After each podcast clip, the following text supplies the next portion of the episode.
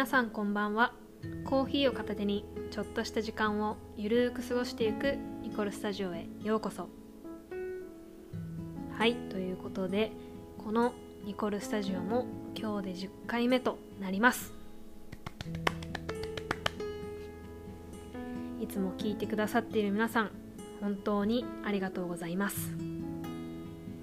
今回10回目ということで前回の最後に紹介をした通りインスタグラムで募集した質問にお答えをしていきたいと思います。とインスタグラムで募集をしたんですけど質問をしてくださった方のお名前はここでは紹介をしないということにしたいと思うのでご了承ください。ということで早速いきましょう。1つ目。憧れのサッカー選手はいますか？そうですね。やっぱり自分が左利きということがあるので自然と左利きの選手をというか左利きの選手が好きになりますね。右利きの選手でも好きな選手はたくさんいるんですけどやっぱり左利きの選手を見るとなんかすごい自分の思いを乗せちゃうというか特に左利きの選手でかつ背の低い選手はどうしても自分と重ね合わせてしまう部分があるのでメッシとかマンチェスターシティのベルナルド・シルバとかダビド・シルバとかそういった選手のプレーはたくさん見ますし、まあ、そういった選手たちが自分の生きる道をすごく示してくれてるのかなというふうにも思うので憧れています。はい次。高校で女子サッカー部に所属をしています。サッカーで一番大事なことは何ですか？はいということで2つ目でかなり深い質問が来ています。うんなんかこの鋭い質問に対して逃げなんじゃないかと思われてしまうかもしれませんがあなたは何を大事にしたいですか？というのがすごく重要だなと感じています。みんなが同じ幸せを感じるわけではないですし人それぞれの幸せがあって人それぞれの幸せを得る方法があってっていうふうに考えると人それぞれのサッカーというものがあるんじゃないかなって感じるように年々なってます。自分が小学生の時はやっぱりただただ楽しくてずっとサッカーやってましたしまあ、男の子に負けたくないっていう思いでサッカーをやってたり中学に入るとすごくレベルの高いサッカーに触れることができてボールをつなぐという文化であったりそういうことがすごくその時にいた組織では大事なことであったり他にもでもいろんなことが大事なこととしてあって一つに絞るのはすごく難しいなと思うんですけどうんそうですね。今の自分は今の籾木優香がサッカーで一番大事にしていることっていうのはやっぱり楽しむことですね。自分のことをずっと支えてくれている家族であったり友達であったりファンの方であったりそういう方が応援してくれるのって自分が好きなことを突き詰めていてかつそれを楽しんでいる姿を見ることができるから応援してくれてるのかなっていうふうに思いますしこの間の、まあ、レインの試合でホームゲームで勝利した時に勝つって楽しいなって思ってベレーザにいた時は勝つことが当たり前でそれを求められていたのでなんか感覚が狂っていたのかなと思うぐらいホームゲームで勝利した時の喜びってすごく胸を動かすものがあって勝つことが楽しくて今自分はサッカーをやっているので自分がピッチに立つっていう勝利チームの中での自分の勝利っていうこともそうですしチームとして相手に勝つっていう勝利もそうですしやっぱり勝つ勝ちたくてサッカーやってるんだなって自分は思えたのでその勝つということを楽しむ、うん、いろいろ話してると答えがまとまんなくなったりなんか問いからどんどん外れていってるんじゃないかと思っちゃうんですけど今の自分は勝ちたくてサッカーをやっていてやっぱり楽しむことは忘れたくない。でもこれは全選手に言えることではなくて正解もないので自分が何をサッカーの中で大事にしたいか一度考えてみるといいのかなと思います。はい次。好きなサッカー選手ベスト3男性編。最初の質問で、まあ、左利きの選手に目が行くっていうふうに言いましたが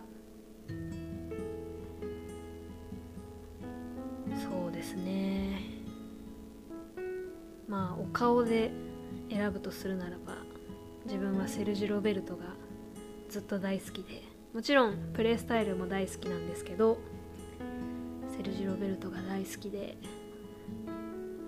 ベスト3って結構難しいな。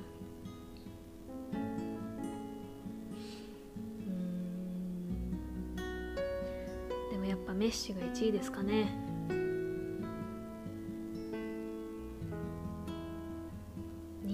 ジ・ロベルトかな。うん。ちょっと選べないな。どういうところが好きなベスト3なのかっていうのはここには記載されてないので難しいんですけど。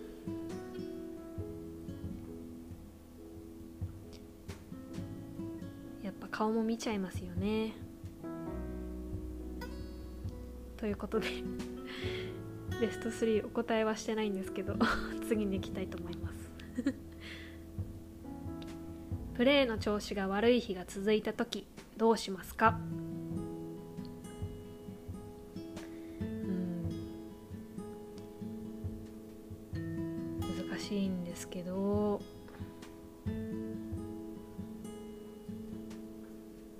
自分がプレーをしていて心がけているのは自分の全てのプレーに意図があってそして全て言葉で表すことができて再現できるかどうかというところを大切にしています。なので今自分が調子が悪いってなった時には必ずそこには理由があってそしてその理由をしっかりと言葉にできてだからこそ改善策というかどうすれば良くなるのかっていうところをしっかりと分析した上で考えることができるというのが自分の今の状態であることを心がけてます。なので自分自身と向き合う。そして今自分がどういう状態なのかしっかりと言葉に書き出してみるというのはすごく大事なのかなと思います。はい次。メンタルを強くする方法を教えてください。これねよく質問できますよね。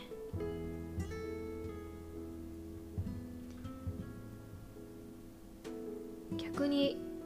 どういう時にメンタルが弱いと感じて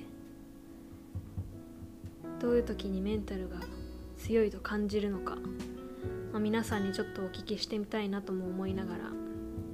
自分はこう上手い選手というよりというよりは強い選手ってどういう選手なのかって考えた時に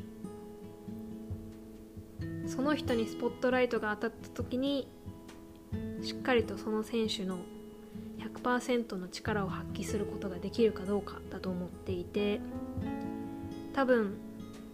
このスポットライトが当たる注目が向くとか重要な場面が来るっていう時にそのスポットライトが当たったことに対して少しでも意識がいってしまって今の自分のプレーに100%自分の意識が向かないとおそらくミスをしてしまいメンタルが弱いということになるのかなと思ってます。なので自分はマインドフルネスを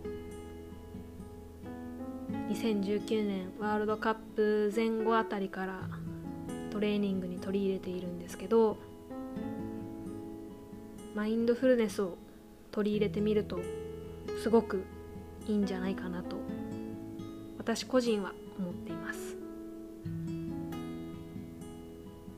なかなかマインドフルネスを学ぶところってないと思うんですけど、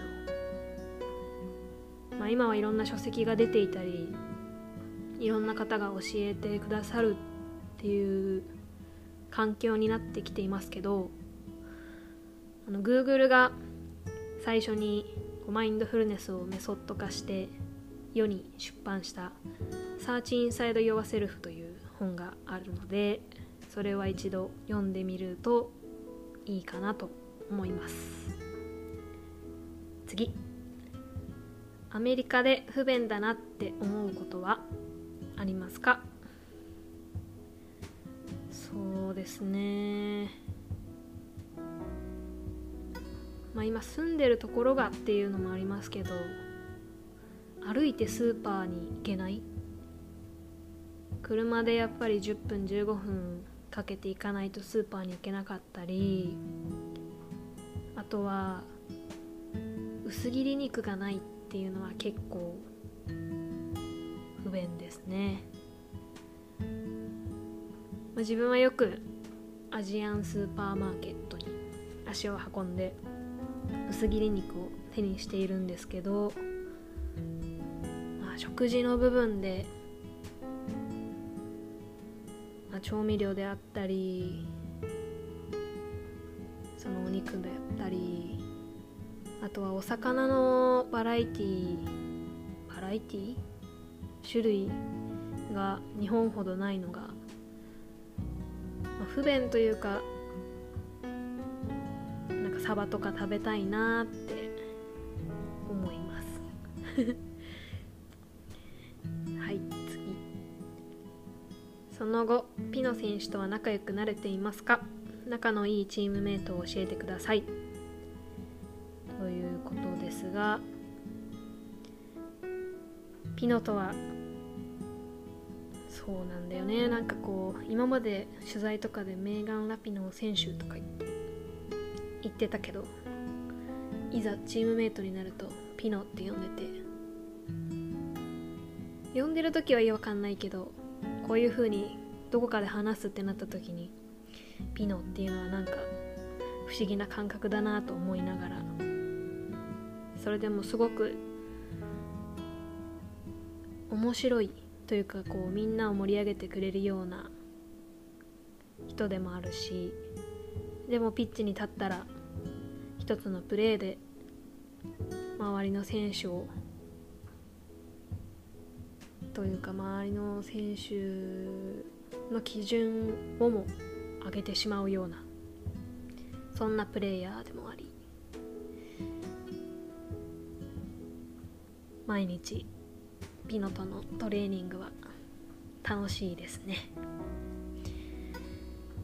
で他のチームメイトで言うと本当にみんな優しくてうん仲のいいチームメイト。この人ってなかなか断定できないんですけどでも17番のダニっていう選手は、まあ、住んでる部屋がすごく近かったりするのでよく家に行ってトランプのゲームをしたりとかこの間は折り紙を折ったり夜ご飯を振る舞ってくれたりとか、ま、ダニはロッカーの自分の左側の席でで右側の席にはロージーというニュージーランド代表の選手がいるんですけどその選手もすごくまあ可愛がってくれてるというか仲良くしてくれて。っていうかみんな本当そうなんですよね。自分のことを可愛がってくれるというか。してくれて、まあ、カナダ代表のクイーンもそうですし。いやみんなみんなですね。はい。ぜひレインの選手のインスタであったりもチェックしてみてください。はい次。お誕生日何か自分にプレゼントを買いましたか？はいということで約1ヶ月前4月9日に誕生日でしたけどそうやって聞かれると確かに買ってないですね。これからなんか探して買おうかな。なんか皆さんこれおすすめだよっていうものがあればぜひ教えてください。はい次。今楽しいことは何ですか？日本は恋しくないですか？日本は恋しいです。もちろん恋しいです。日本の食事も家族も友達も全部全部恋しいですね。でも前ほどは前ほどというかなんかホームシック感はなくなったかな。今楽しいことは何ですかっていうその楽しいことがあるからなのかもしれないんですけど。まあ新しいチームメイトと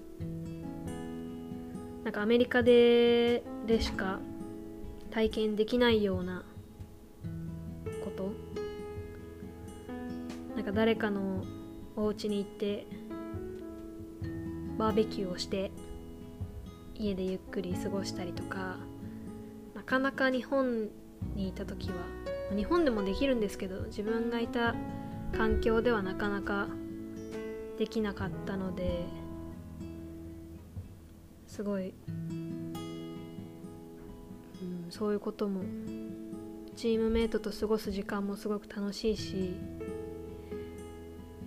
日々やっぱりいろんなことが新しいものだったりするので。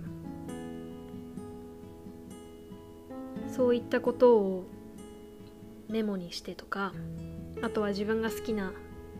お笑いとか。アイドルとか。本とか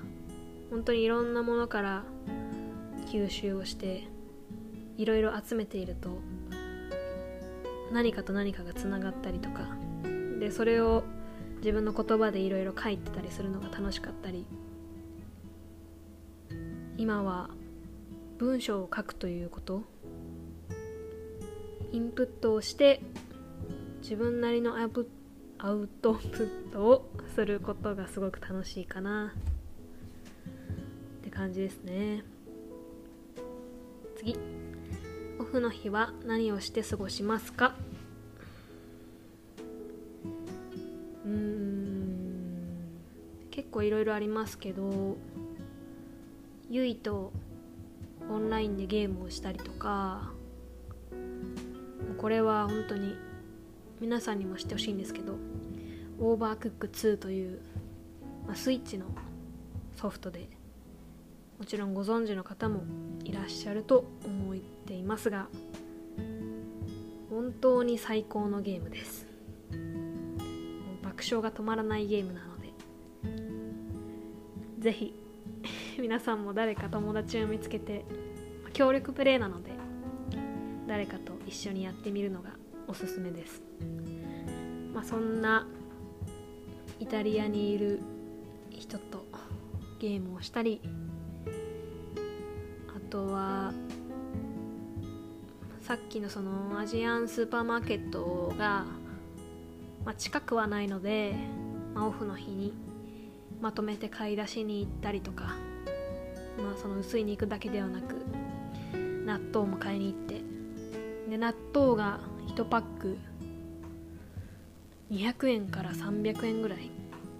もう日本で何円だったかをもう忘れちゃったんですけど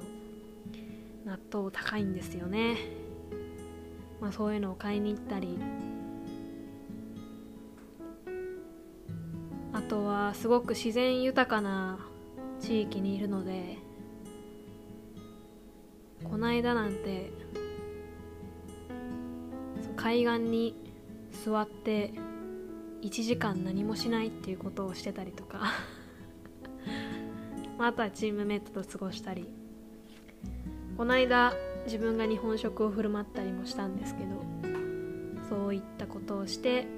過ごしています、まあ、あとは日本から持ってきた欅坂46の DVD すべてを今再度見ているというところであったりあとはラジオを聴いたりですね。オードリーの「オールナイトニッポン」と「ハライチのターン」は欠かさず聞いています。はい次。これたまたまなんですけどオードリーが好きなんですか？オードリーの「オールナイトニッポン」で面白かったフリートークは何ですか？という質問オードリーさん大好きですね。正直オードリーさんのことをずっと好きだったかって言われるとそうではなくてまあ普通にこう漫才を見て面白いなっていうふうにはこう思っていたものの毎週ラジオを聴くようなタイプの人ではなくずっと乃木坂欅坂を見ていて、まあ、ひらがな欅も見ていましたしそこから日向坂になって、まあ、ひらがな欅の頃がそうですけどその番組 MC がオードリーさんになり、まあ、オードリーさんの魅力に気づいてしまいそこからオードリーさんの出ている番組であったりとかラジオも聴き始めて今ではあちこちオードリーであったり「オドぜひ」であったりその他もろもろのテレビ番組や「オールナイト」は欠かさず見て聞いてます。でオードリーの「オールナイトニッポン」で面白かったフリートークは何ですかという質問なんですけどこれは幅が広すぎますね。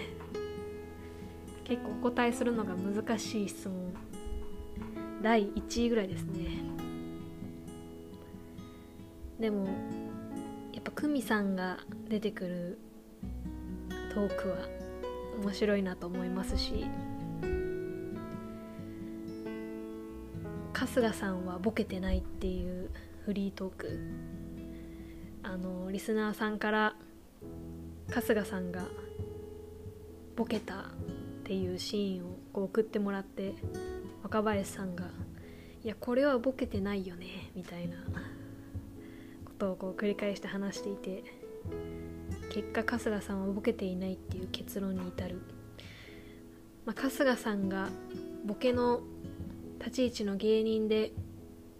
あるはずなのにボケないというボケをしているっていう感じなのかなと思うぐらい、まあ、その話は結構面白いなと思ったり。是非オードリーのファンの方がいらっしゃるのであればリトルトゥースの方がいらっしゃるのであれば是非一緒にお話ししましょう。はい次。そっちにいてもベレーザの選手と連絡は取りますか？取りますね。ちょくちょくこちらからも連絡をしますしやっぱり今は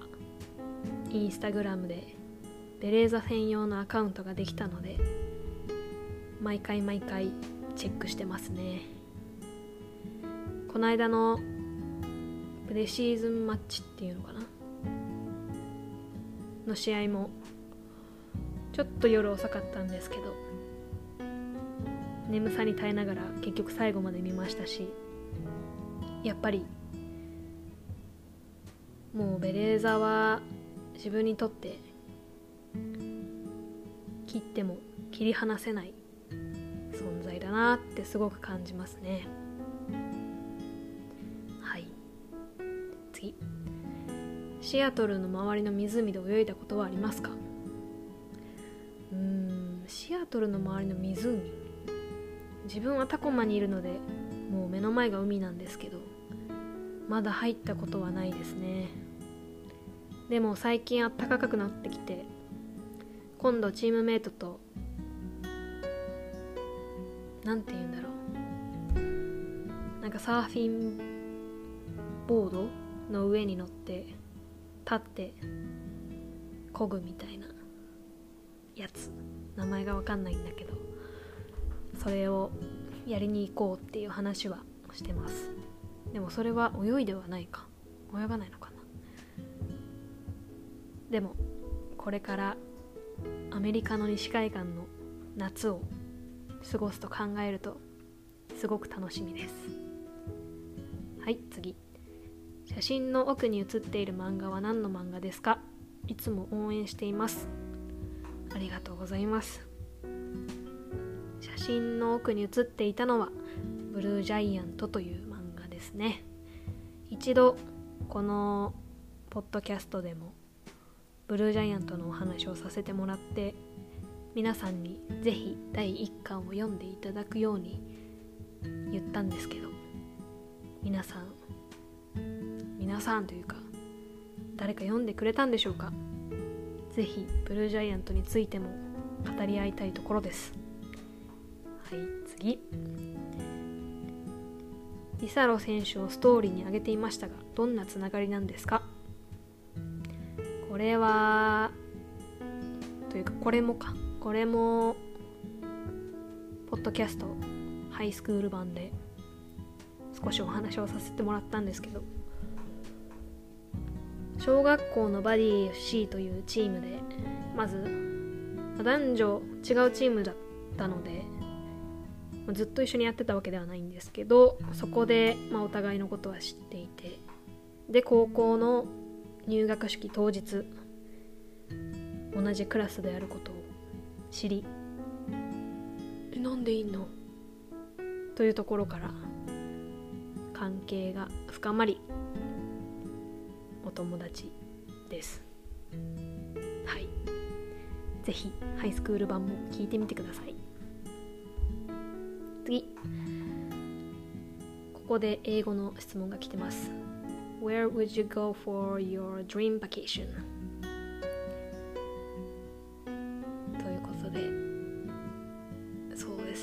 こかな。あ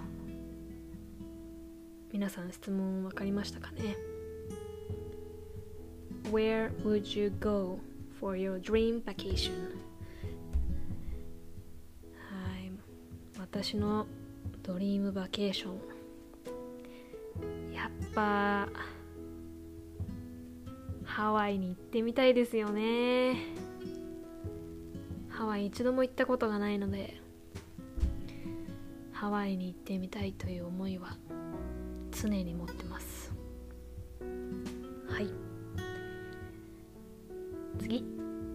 試合前に聴く曲は何ですか？また試合あ？また好きな曲は何ですか？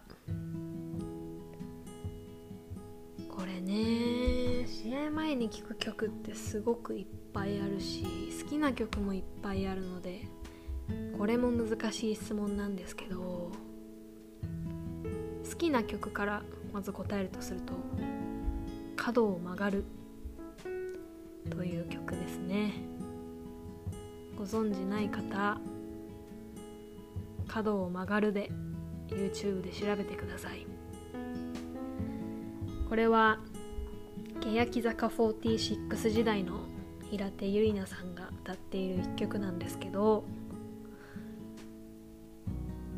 これの一曲は本当に魂がこもった一曲というかあの欅坂46のドキュメンタリー映画が昨年公開されたんですけど、まあ、その中でライブの裏側であったり今までのストーリーが描かれるんですけどこれ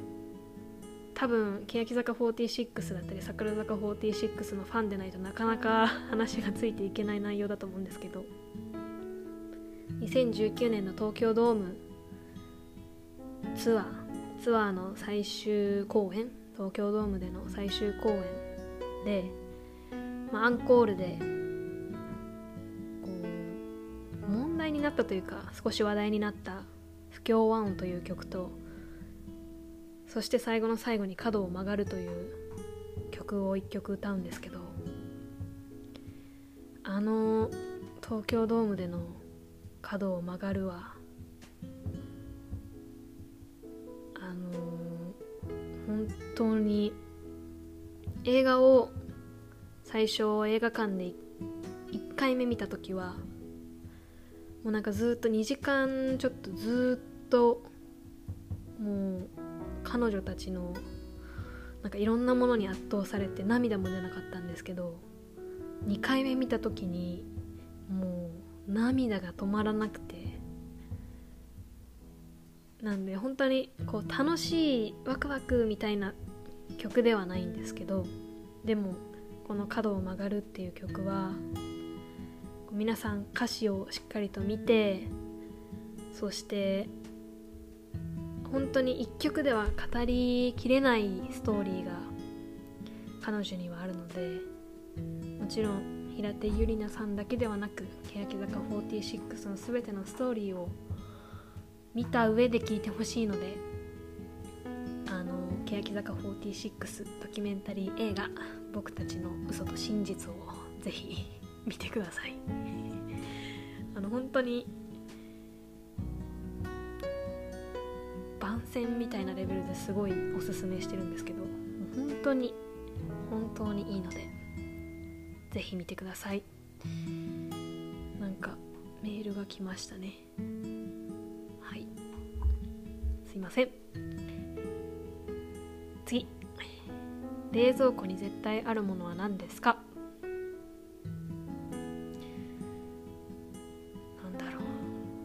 納豆。サーモン。卵。サラダの葉っぱ。醤油。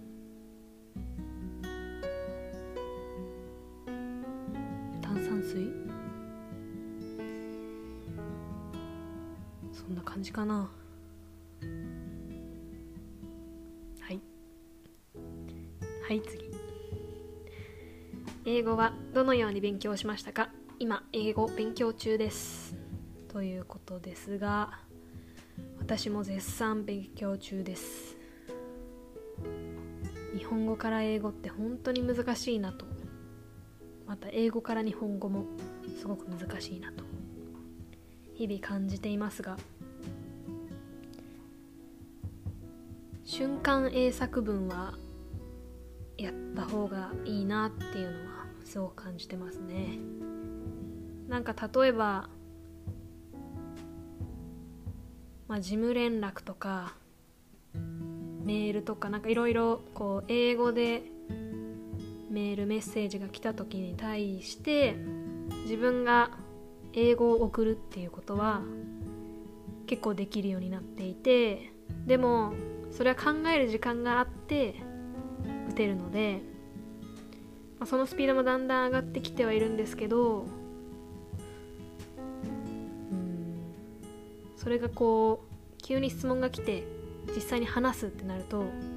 やっぱ瞬発力ってすごく大事だなと思って瞬間英作文とかは本当に中学校レベルの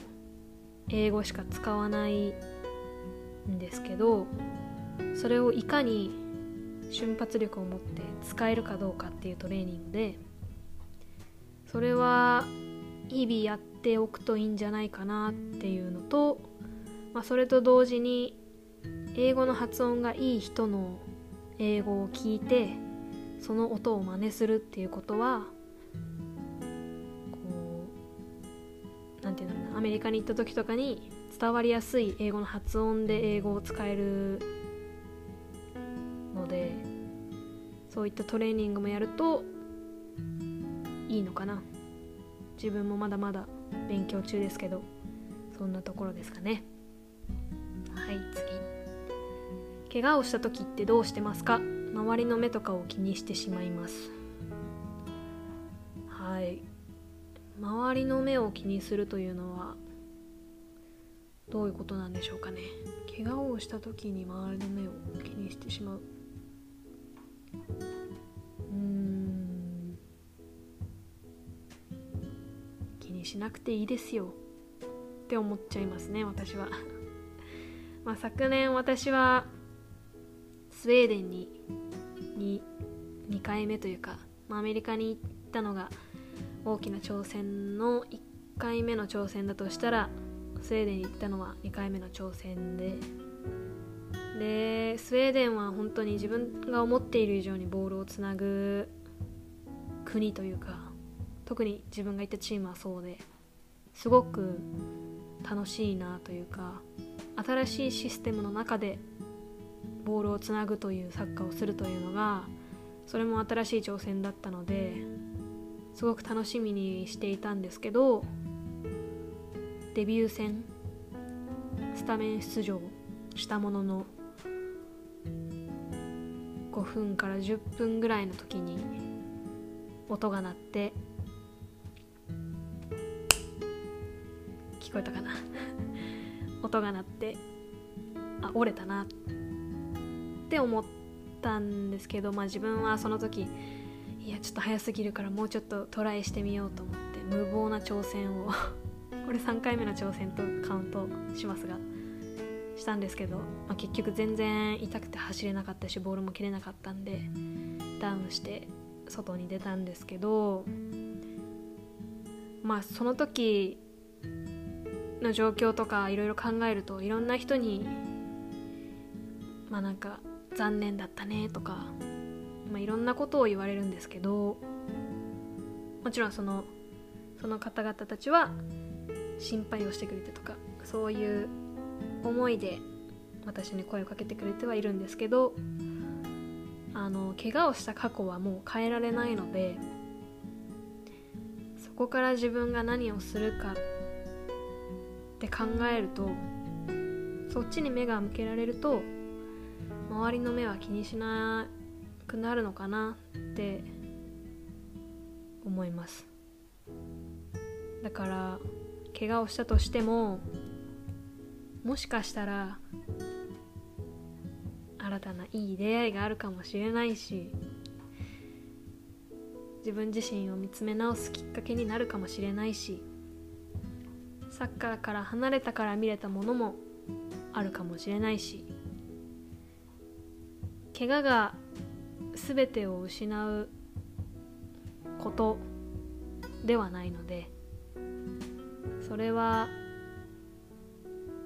忘れず。今今の怪我をしている状態の自分でもできることを探し続けるのがいいんじゃないかなと思います。あ次の質問もそれにつながるんですが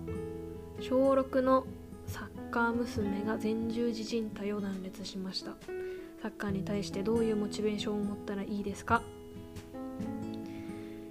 小学校6年生で前十字靭帯はかなり辛いですね。正直自分は前十字靭帯を断裂したことがないのでその分かったような気持ちで言葉をかけるつもりもないのですが周りの選手たちでは本当に何度もこう断裂してしまう選手も見てきましたしそういった意味では本当にこうもし自分がそういった怪我をしてしまったらっていうふうに考えたらどうなってしまうのかなって思うぐらい自分でも想像が想像がつかないぐらい大変な怪我だなと思います。で自分がうんなんかちょっと矛盾矛盾をしているように聞こえるかもしれないんですけどさっきはその自分の今の状態でできることを探す。それが結果サッカーに対してのモチベーションが上がっていくことだなと思うんですけどでも怪我をして悔しいっていう気持ちであったりサッカーから離れて寂しいっていう気持ちであったり辛いっていう気持ちであったりそういった感情を無視すること。無視をしてとにかく自分ができることを積み上げていくのももちろんすごくいいことだなと思いながらも昨年自分も初めてこう、まあ、怪我ではないですけど辛いという経験をした時にそういった感情って間違いではなくて感情全てが、正解というか感情その感情がいい悪いって判断するものでもないんですけど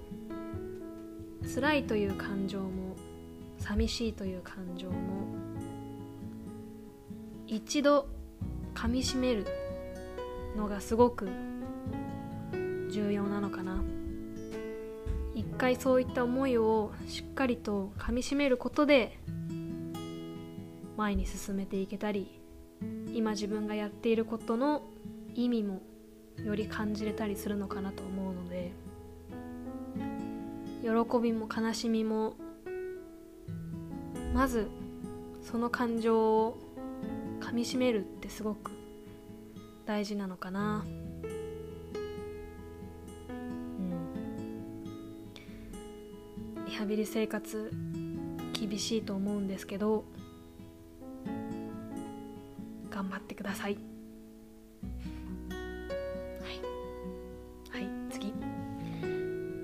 英語ですね。On a scale of 1 to 10 How excited are you about the regular season? はいということで1から10で表すとするとまあこれから始まるレギュラーシーズンどれぐらいエキサイトしてますか？ということですが。Definitely it's 10ちろん10ですね、えー、プレシーズンマッチは優勝することができませんでしたけど私たちのチームにはこれからマリオンからえーと、3人の選手とそしてアメリカ代表の選手がマンチェスターシティから、えー、帰ってくるということで本当にタレント揃いの選手になるあ選手ないやチームになるんですけどまたそういった選手たちとサッカーができる喜びというかもちろん厳しい争いにはなると思うんですけどそれも楽しめたらいいなと思っています。はい次。What is your favorite sports outside of soccer? ということですがうんサッカー以外のスポーツ好きなのはバスケアメフトですかね。テニスとかも見るのが好きですね。自分は全然できないけど。なんかボールを直接扱うものは結構得意だったりするんですよ。バスケもそうだし。アメフトはやったことないけど野球とかも、まあ、投げるのは投げたり取ったりするのは、まあ、グローブ使ってるけど得意で。でもテニスとかバドミントンとか、まあ、体育の授業でやりましたけど最初は全然できなくてボールを何かを使って扱うっていうのが最初は苦手で。でも結局最後はマスターしたくなっちゃうので頑張っちゃうんですけどでも今でも試合を見たりするのはバスケアメフトテニスとかですかね。英語で返してないけど大丈夫かな。でもこれ英会話の先生から来てるっていうのは分かってた質問なので英会話でまた答えようかな。はい。そして最後ですね。もう47分なんだ。めっちゃ話してるな。最後。プロを意識した年はということですが正直最近ですね今まで、うん、プロというかトップでやってきたっていう感じだったので日本では。日本女子サッカー界の中のトップのリーグのトップのチームでずっとプレーをしていたのでそれがこうプロ契約ではなかったからこそトップで居続けることは意識していた。けど初めて昨年からサッカーだけでお金をもらうってなった時に例えば夜寝る前に少しこうリラックスしている時間もこれはプロとしての必要な時間なんだ。っていうふうに考えるとこういったことにもお金が払われているってことなんだなって感じるとすごく不思議な感じがありましたしうんなんかプロってどういうことなんだろうってまだまだ模索中ではありながらしっかりとプロを意識し始めたのは自分がプロとしてお金をもらい始めてからそういう疑問を持って初めてしっかりと意識するようになったかなと思うのでプロを意識した年は2020 2020年ですね。遅いだろって思う人もいるかもしれませんが24歳当時24歳の自分はそこでようやくプロというものを知りプロを意識し始めたかなと思います。ということで全部で何個だったのかな？50分。今もう話していますがまずは質問をくれた方々ありがとうございます。えーと、今回お答えしたこの質問20個から30個ぐらいかな？ただいた質問の4分の1ぐらいしか多分お答えできていなくて、えー、ほとんどの方の質問にお答えすることができていないんですけど